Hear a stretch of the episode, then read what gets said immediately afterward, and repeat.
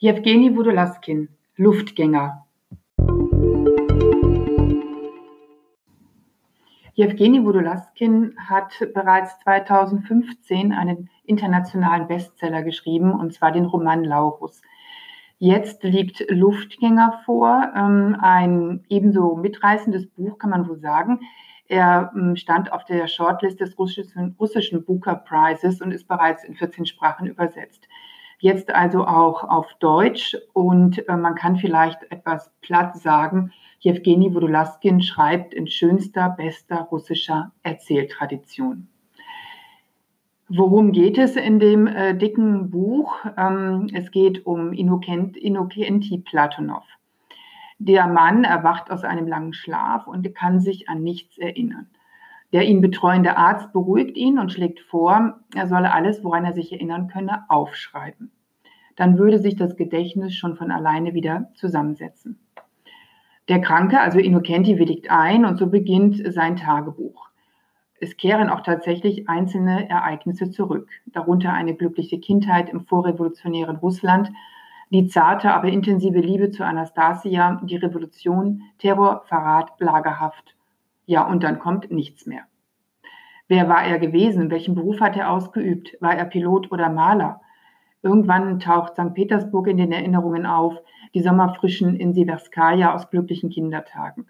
Allerdings ähm, taucht schon die erste Irritation auf, als Innocenti entdeckt, dass die Tablettenschachtel auf seinem Nachttisch aus dem Jahr 1999 stammt. Wir merken also, hier kann irgendwas nicht so richtig stimmen. Ähm, Offenbar liegt eine Schlafenszeit zwischen den Jahren 1930 und 1999.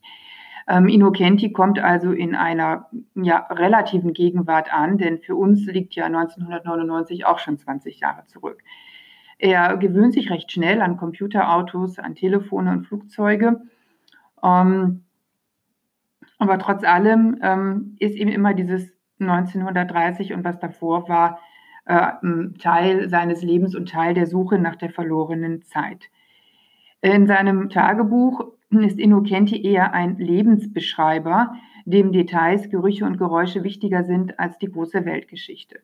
Man liest also in Luftgänger weniger ein Panorama russischer Geschichte als ähm, vielmehr ein Leben in Russland, was auch auf seine Art extrem und wunderbar poetisch melancholisch ist. Innocenti also blickt auf diese neue Welt, ein bisschen aufgeregt und neugierig, mm, aber immerhin glücklich am Leben zu sein und wie gesagt, er gewöhnt sich schnell an all das Neue. Ähm, er schaut auch fast gleichmütig auf die Menschen, auf ihre Marotten und auch auf die politischen Systeme. Denn was soll ihn denn jetzt schon noch erschüttern? Sein Zuhause ist die Vergangenheit. Was soll man tun, wenn die eigene Welt mit ihren Menschen und Ereignissen einfach weg ist? Seine Suche gilt der verlorenen Zeit, die sich schmerzhaft personalisiert in einer über 90-jährigen Anastasia, die tatsächlich noch lebt. Was bedeuten angesichts der vielen Dinge, die ein Leben und eine Liebe ausmachen, Revolution und Politik?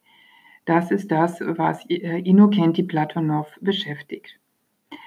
Das Buch ist wunderbar geschrieben. Es ist ähm, einfach ein Buch, um hineinzusinken.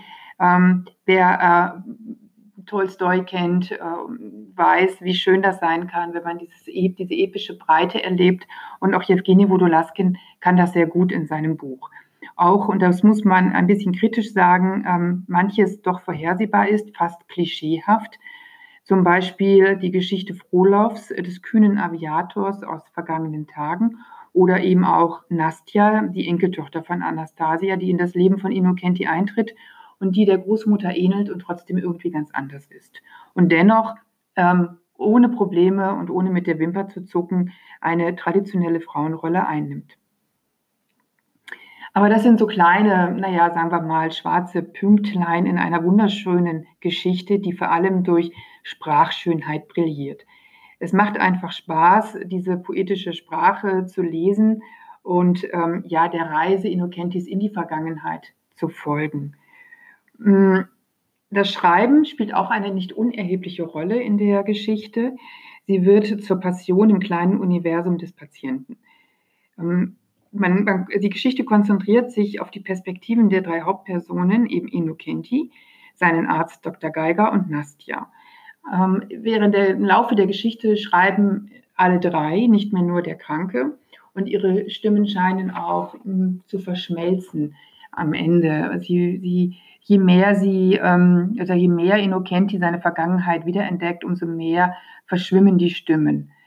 Es, es stellt sich auch wirklich die Frage, was, was war, zählt es eigentlich, was war, oder darf auch erzählt werden, was nicht geschah.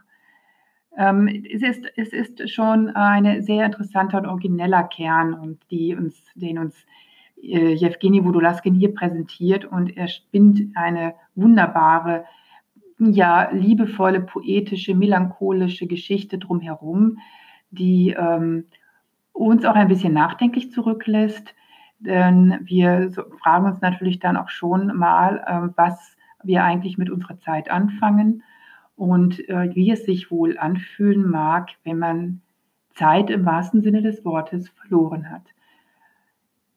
Jewgeni Wodolaskin hat es verdient, gelesen zu werden. Sein Buch heißt Luftgänger und ist im Aufbauverlag in Berlin 2019 erschienen.